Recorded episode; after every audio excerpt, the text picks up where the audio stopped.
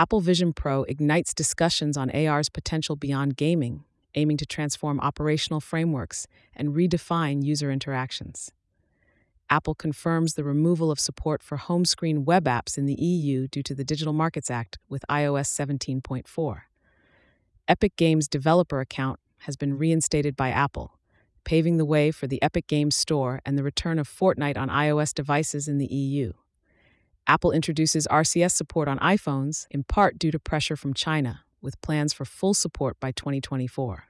iOS 18 and iPadOS 18 are set to introduce a range of new AI features, enhancing Siri, Spotlight Search, and integrating AI powered functionalities across various apps.